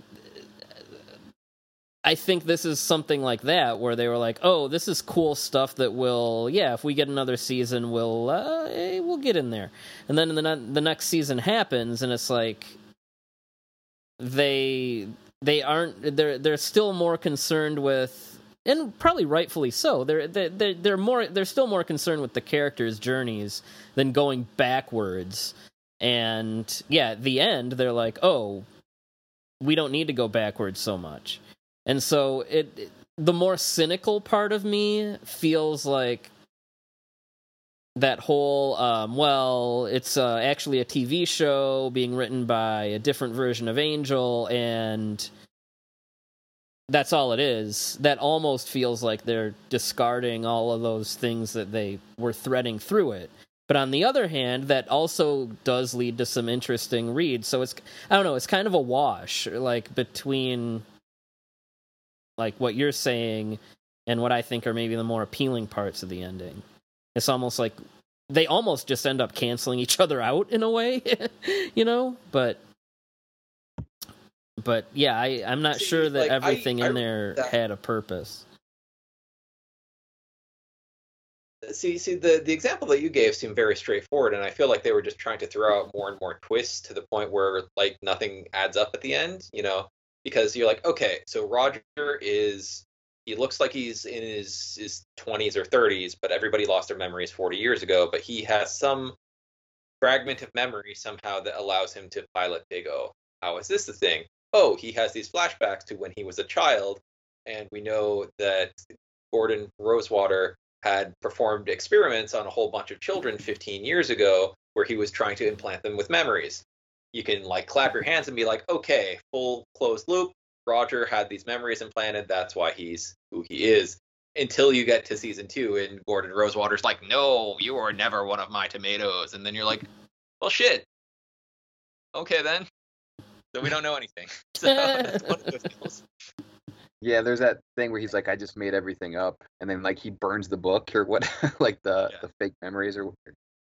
Yeah, the, I the- mean- the book, which was you know messages that he got from god which was apparently angel you know this kind of yeah, it's it raises more questions than answers, and I think when you think about it too hard, either it's gonna really frustrate you, or it's gonna win you over with the character work, which is what it's done for me. But like, I think this is a show where your mileage is absolutely just gonna it's gonna vary across the board because I think there's a there's a really large appeal um, for anybody who like you love Batman. The animation's gonna win you over. If you the the soundtrack's amazing. There's a lot of really awesome things about the show, but I think as we're talking about it now, like if you're somebody that needs every question answered and you're watching this, like I can see why it's gonna frustrate you. And it really is that Twin Peaks thing where they didn't want to, you know, solve the mystery at first, and then they ended up doing it. But in this case, it's like, nah, they just decided not to actually give you all the answers, and you have to be okay with that. Yeah, un- unlike Um, Twin Peaks, they did, and didn't so really they didn't really follow the mystery to a, its logical conclusion. This one is just kind of like, oh well, you know, it's all fake, and all those things that you thought we were going to answer is just a whatever. Like Twin Peaks, they were forced to actually answer, like, hey. What's going on? And this, they're like, eh, we're gonna not really answer that. you know, so I still don't know what's up with the kids with the barcodes or the, or you know, stuff like that. Well, there's like that mass-produced Roger sequence too. That like, yeah, I don't. Yeah, that's weird. which i So- mean that, that that's that's dismissed as quickly as it's brought up which is kind of it it feels like he was like reading fan theories on the internet and one of them was rogers and android he's like haha i'm gonna i'm gonna, I'm gonna bring this up as a possibility and then say it's not the case Yeah, it's So- it's it's insane the way that like. Okay, I, I I do have a question. So like, there's there's some debates about like who are the foreigners, right? Because are these the people that they like what who are the foreigners and why are they of such like significance they talk about the foreign megadeus and all that stuff because i like I, don't know if that ever really gets answered i know they exist but i'm not sure if we understand like the reasoning behind it Well, we find out eventually that the Union, like everything else, is fake and that it's all implanted memories and there's not actually any foreigners. But until that point, it's kind of implying that, oh, there's people outside of outside of the city that still survive and it's not all just a giant desert. Uh, and that's kind of an intriguing possibility in, in and of itself. And we know that, you know, Alex is going and, and meeting with these people for, for some things and that they have some technology of their own and they have you know infiltrated the city and they have you know their little like terrorist cells that are doing terrorist cell activities and so on and so forth um and there are they seem to maybe be french but uh, that that much is kind of big like they they acknowledge the existence of other countries like they say specifically that uh Seebach is German so like There's also they- um the one where is it Beck that has like these Japanese investors visit Oh, him, yeah and they're they're very uh, they're depicted in racially problematic uh, uh, uh, ways. I, I guess we would we could say. It, it's always fun when you know this is something teeth. that was done in Japan, aping American styles. So like, where does this fall on the racism like spectrum? I don't know. Which you you were saying, I, I don't remember if it was you or our buddy Justin that was saying like that happens like alarmingly often yeah, in anime. yeah. watch, like Cyber Six. That's another one that has like a really like over the top racist uh, drawing of uh, some of the Japanese characters in that. That's weird. let's, let's take the most offensive thing and do it in our version of it. I- It's, it's like, Why? I don't don't know. understand. they got like I mean they they legitimate they have like the it's the buck teeth and the, like the eye- it's just it's not good. yeah, yeah, yeah. It, it it looks like the old like uh um like political comics from like World War II era. Yeah. Um. Uh. Well, Kevin, we we've talked about Ultra Seven and Tokusatsu references, um, but there's a lot in this. Probably more than I even I picked up. One one that I got right away was the first Megadeus Dorothy One. The second that came out, I was like, "That's Baltan." Mhm. that's like that's that's Baltan. Um, but uh, and we talked about the the original opening being you know like the Ultra Seven opening. Um, but uh, what are some other ones um, that uh, you know um, kaiju uh, uh, and tokusatsu nerds could could pick out here? We mentioned Well, Robot uh, Detective also, but other than Yeah. that, yeah. Yeah, they, they said that you know one of the big inspirations for the series was actually Super Robot Red Baron, which is you know not what I would have, have picked out of a of a lineup, but uh, more power to them that they said they wanted to do something like that on a on a massive budget. Um, uh, continuing the Ultra Seven, you know, I, I refer to episode twenty as the Ultra Seven episode because that has you know the the silhouette confession scene in front of water, you know, like the um Mhm. like, like in the Ultra Seven finale, um, you find out that Angel is Agent 340, which, if you know your Ultra Seven lore, that's that's Ultra Seven's real name, and and then the uh, the robot in that, which is a combination of the foreign Megadeuses, uh, was kind of um uh a King Joe homage. Uh, Bonaparte is the the name of the Megadeus in that episode. Um, uh, aside from that, there are, you know, like we've we've talked about Batman, all of the things he, he Roger has a really cool car. Uh, that Oh, uh, it, has, it it does the, like the Tim Burton Batmobile, like a bunch of the same like tricks. yeah, yeah. Um, there's a there's a gargoyles nod in in one of the episodes where there are some very suspiciously similar looking gargoyles that he drives past or, or walks past or something. Um, you know, all of all, all of the, the musical stingers that do feel very ifukube uh, to them. Uh, I'm trying to think of more like specific examples uh, off the top of my head. Um, the the box art for the um, DVD set is actually uh, a parody of uh, Yuji Kaida's Ultra Seven uh, Laserdisc box art, also. Uh, not the not the U.S. release, but the Japanese uh, or international box or whatever. Interesting. Um. Yeah, this this I don't know. This this is a, a creative show. You know, when we were talking, when you guys were talking about, you know, what what's up with the foreign mega do mega do um you guys you guys were um were talking about that and i kind of got the idea like if you were to somehow build this franchise more if there is a season 3 or a reboot or a spin-off or whatever it would maybe be interesting to see what other parts of the world are like I mean, you you if you even if you want to stay true to the the ending of like, oh, it's all in uh, uh, uh, a construct or whatever. you know, you could have someone else writing like, "Oh, this is Big O in uh, America. This is Big O in um, in in Europe. This is Big O in Mexico. Whatever." You know, you could. I, I I don't know. I I feel like that might be more interesting than catching up with Roger and the gang again. I feel like so much of the, it's so very ingrained in that Gotham setting that I don't know how well it would translate to other locales. Um, I, I could see you doing stories about stuff going on in Paradigm City that has nothing to do with our, our main cast, but I don't. I, I feel like in some ways the city is more important than than the robots or anything. Mm.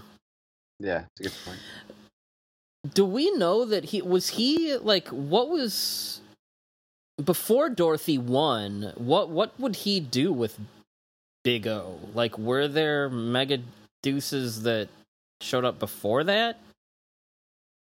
Uh, yeah, Okay.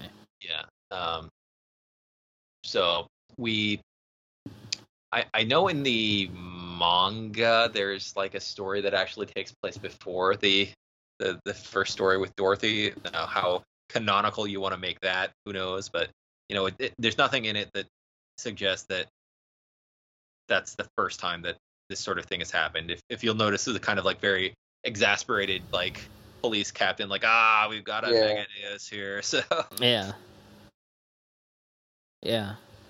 Cuz I was thinking like you I don't know, you could almost you you there would be a way to do a prequel and even answer some of that unanswered stuff, but like whoever did it, whether it's the same guys or not, like you would have to be very careful not to veer in the direction of fan service and getting into like this is what the the fans wanted last time and didn't get. Like you'd have to be like creative about it. Don't go all don't go all uh thrice upon a time with it you know Yeah, and I know there's like a light novel that I haven't tracked down. Um, it's you know all in Japanese, and there was like an audio drama also that I think has a translation somewhere. But um, th- there are some like apocryphal pieces of, of media floating around out there, and so I, I think that there's there's a lot of bandwidth for additional Big O stories if you wanted to do them, and I would I would honestly just prefer to have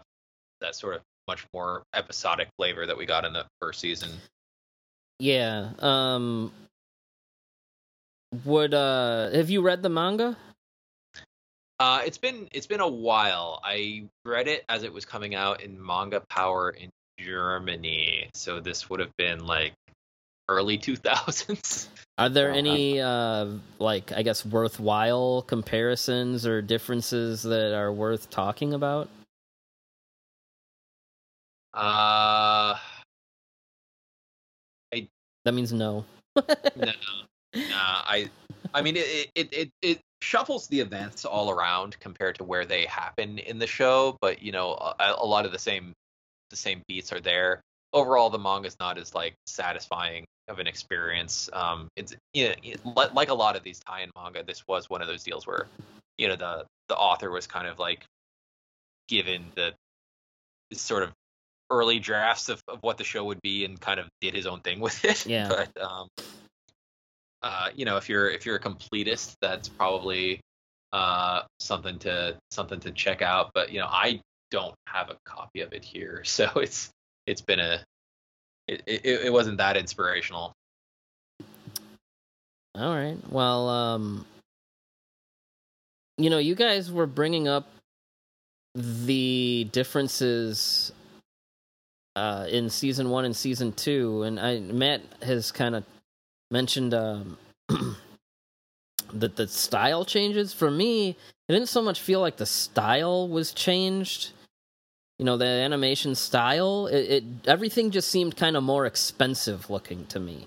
Like this is them with more money, kind of so much than you know. It, to me, the biggest difference was more in the story aspect of being more It, the, it's a little more episodic, I think, than it gets credit for the second season, but it defi- it definitely does hammer in more of a, the ongoing serialized elements of it. So, uh, if you look at the time period that this happened at, it makes absolute sense that you'd see this shift because in 1999, it was still usual procedure to animate everything on cells. By 2001, everything was getting animated uh, digitally. Yeah. So that's that's a change that you see uh, largely in going from the first season to the second season, hmm and it's not as obvious as it is with some shows that went through that transition, but you do notice it. Um, I guess that's probably what I mean when I say it looks more expensive. Like everything looks like cleaner and like Mhm. shinier, like literally and figuratively. yeah, Yeah. You, you don't notice those little little animation errors um or like the especially if you're watching it on blu-ray like sometimes if, if you're dealing with cells you can actually like see the see the shadow of the cell on the on the background page or something like that and when to go digital that all disappears entirely um. So, uh oh, you know there was another. Did you mention uh, the King Joe thing? yes Okay. Yeah. Okay, okay. I wanted to make sure we got that one in. Um, but yeah, the But we- big the, what now? Who, who's the one? we now? should generally just talk about the robots because the robots are pretty Well, pretty yeah, it- with the so yeah, wh- as far as the robots or any, I guess, uh, action pieces with the robots. I mean, are there any favorites in in the house here? I mean, this this is this is a, a just a, a real basic basic element of the show, but it's so viscerally satisfying. Is Big O has these giant pistons coming out of its elbows, and it will punch, and then the piston comes in, and the air pressure from that piston blows the thing apart that it's punched, and every time, especially as the music crescendos, it's just you want to like stand up and cheer. That is pretty. No, I I really like that too. We, we you know we've seen Rocket elbows in eh, other anime or since in in in or even like in Pacific Rim, and it's always awesome. But this was like taking that and like like like it's that idea like on crack. And it's all- I, that is why you know my answer is a, such a normie answer. Like my favorite of the Mega Deuce is is Big O.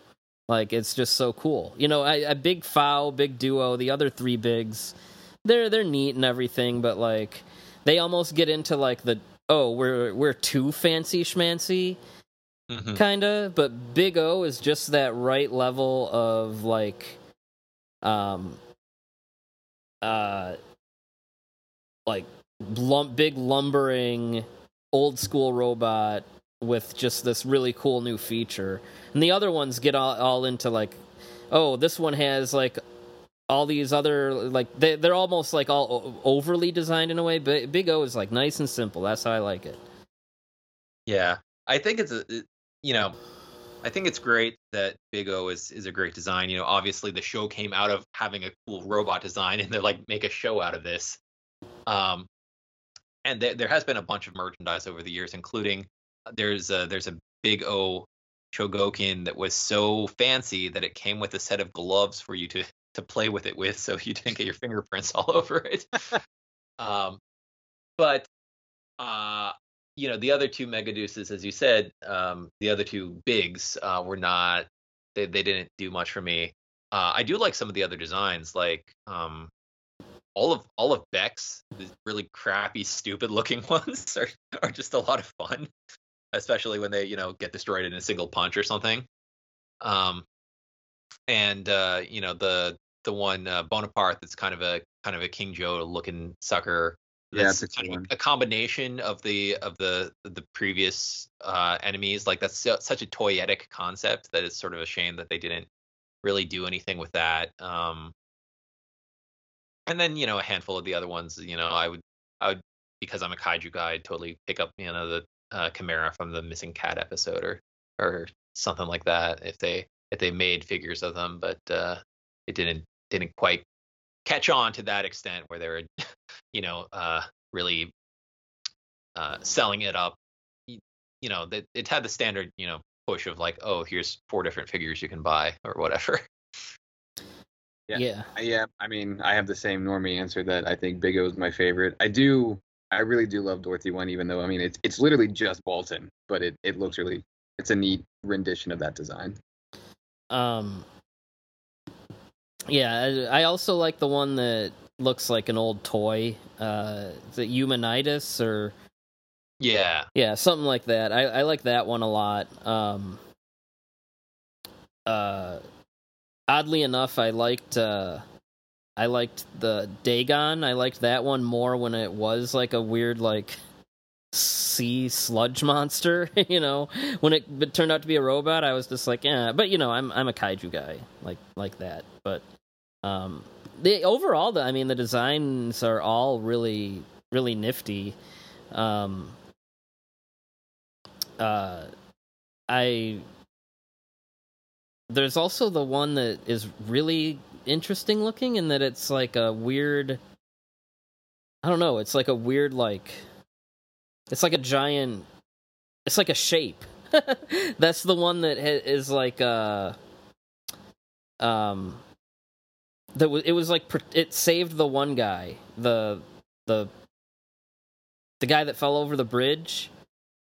Um you originally Oh, see yeah. it as like this thing that just looks like a big shape and then you know later you know you see that it has you know uh you know was hands like pro- yeah the, the projection in the fog yep one or yeah Osrail or whatever. yeah yeah yeah that that's a really good episode too that we we didn't really talk about but um yeah you know later on you see it more in like a normal robot looking form but yeah the first glimpses you get of it are like really strange. Um uh there's really there's not really any that i would be like oh you know that looks dumb or whatever. They're all cool. Mhm. I was curious, how do you guys feel about the dub? Because I, I love this dub. Um, I only watched the dub. That's how I, like I said earlier, I didn't even know that the proper pronunciation was Megadeus. um, uh, but I really liked the dub. I, I think the only voice that really, the voice, the only voices that kind of got to me a little bit were the villains. But those characters are already so crazy and almost like they're coming out of a different show that I don't know that I would say they're inappropriate, but they didn't quite do it for me. But I mean, Roger, Dorothy, Norman, I mean, those are all like, you know, perfect. So I, I, I really liked the dub myself. yeah i mean th- this is this is one of those shows uh a lazy comparison to cowboy bebop but you know Yeah, but it does have Shoot, Spike. I mean, you get the same guy that uh, voices Spike. Yeah.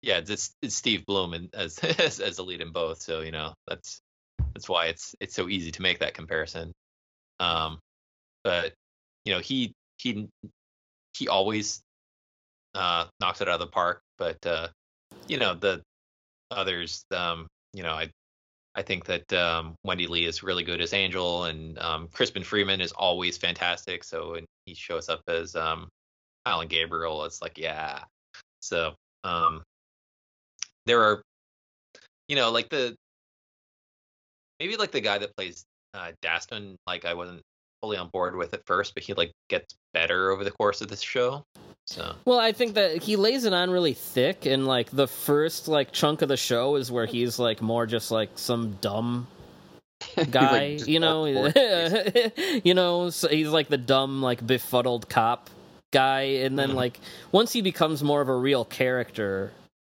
he he gets mu- it gets much more bearable.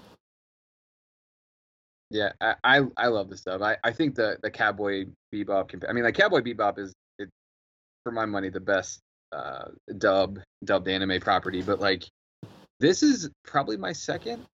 I mean, if I'm gonna watch a, a show dubbed, I, I those would be my my two recommendations. Um, I I absolutely love the the. I, I think Beck's voice. I mean, like it's purposeful. I think, and how stupid he sounds. That one's the that one's Mhm. bad. Like, that's the only gonna that's the one that I would say is bad. He's like either grating or charming, and and I I think it just kind of depends on your read there because I mean that's that's a purposeful thing. But yeah, I think Beck is kind of the one voice where I I feel like people might be like this guy needs to stop talking. yeah. We didn't mention his like weird sidekicks. Like there's the one guy that I guess they they needed to have two Joker homage characters. Like, um, I think it's kind of it's it's a trope that you you see in stuff. Basically, going back to Yatterman, where you have like this trio of thieves, yeah, uh, and like Team Rocket does the same thing in Pokemon, where it's like these three kind of like bumbling, and there's like kind of a kind of a, a leader character and two you know sidekicks, and and that's that's your gang. yeah. But um, I don't know. That's Big O. Is there anything else that we we're we we maybe overlooked? I'm sure there is, but is there? I I just remember every time um, an Overstock.com commercial came on, and it would start with, "Do you know the secret of the Big O?" Uh, just shout out something completely uh, that seems like a non sequitur, like "Ah, "People are not ruled by their memories." And, and see how many people uh, in the room understand what you're doing. Why is it called Big O? Is there a is that an, an is there an answer to that? Uh, there there might be an answer to that, but uh, Whenever I type Big O into Google, I get this like uh like computer programming crap. like I guess that's like I don't know if it's like some kind of code or whatever, but uh Big O notation. Okay, it's a mathematical notation that describes the limiting behavior of a function when the argument tends toward a particular value or infinity. God, I'm having flashbacks to Singular Point right now. Yeah, it's this some math stuff. Don't get me on. Don't don't, don't get me talking about math. I can't. Um. All right. Well. Uh. So how many um. How many suicide cats do you give this out of five? Uh, look, I love the show. I, I, as I said before, I think your mileage may vary. Um, there's some frustrations with it, but I, it, it's a show that I revisit. I go back to. I have uh, fond memories of, ironically. So I'm gonna give this a four out of five. There's some room for improvement, but it, it's one that I really, it just kind of hits all the right notes, and it's not something that even with those frustrations, like I, they don't hold me back from enjoying it. So four out of five uh, tomatoes. Uh, I'm gonna do a four out of five as well. Um, I really like all the kind of philosophical questions it brings up, even if it doesn't answer them. I don't think that they all need to be answered. Um, the ending is equally interesting and frustrating. Um, and uh, you know, I, I think it would have been more satisfying narratively to kind of you know connect some more things in the in that second season. But hey, you know, if they thought like, oh, we might get a third season, you know, whatever, I'll give them the benefit of the doubt. But overall, it's a four, um, and I like that it's episodic too. Um, you know, I you know, it's something where you know, hey, if I if I'm in the right mood, I can just throw on an episode and and that'll be that. So uh, four out of five for me, also. Kevin. Hey, some some neat trivia I just came across. Uh, in the 12th century, executioners' swords would tend to have the phrase "cast in the name of God, ye not guilty" on them. So, Huh. Well, there you go. um, anyway, uh, I have a very strong attachment to that first season. The second season, I do kind of feel like it loses its footing a little bit. Um, so I tend to revisit that a little bit less frequently.